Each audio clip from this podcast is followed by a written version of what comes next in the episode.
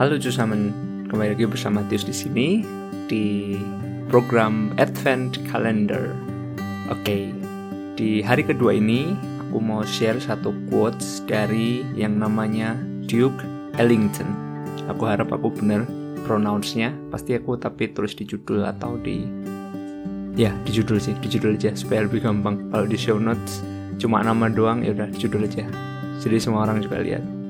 Oke, okay, quote-nya hari ini adalah A problem is a chance for you to do your best. Sekali lagi, a problem is a chance for you to do your best. Jadi artinya adalah sebuah masalah itu adalah sebuah kesempatan untuk kamu supaya kamu dapat melakukan yang terbaik.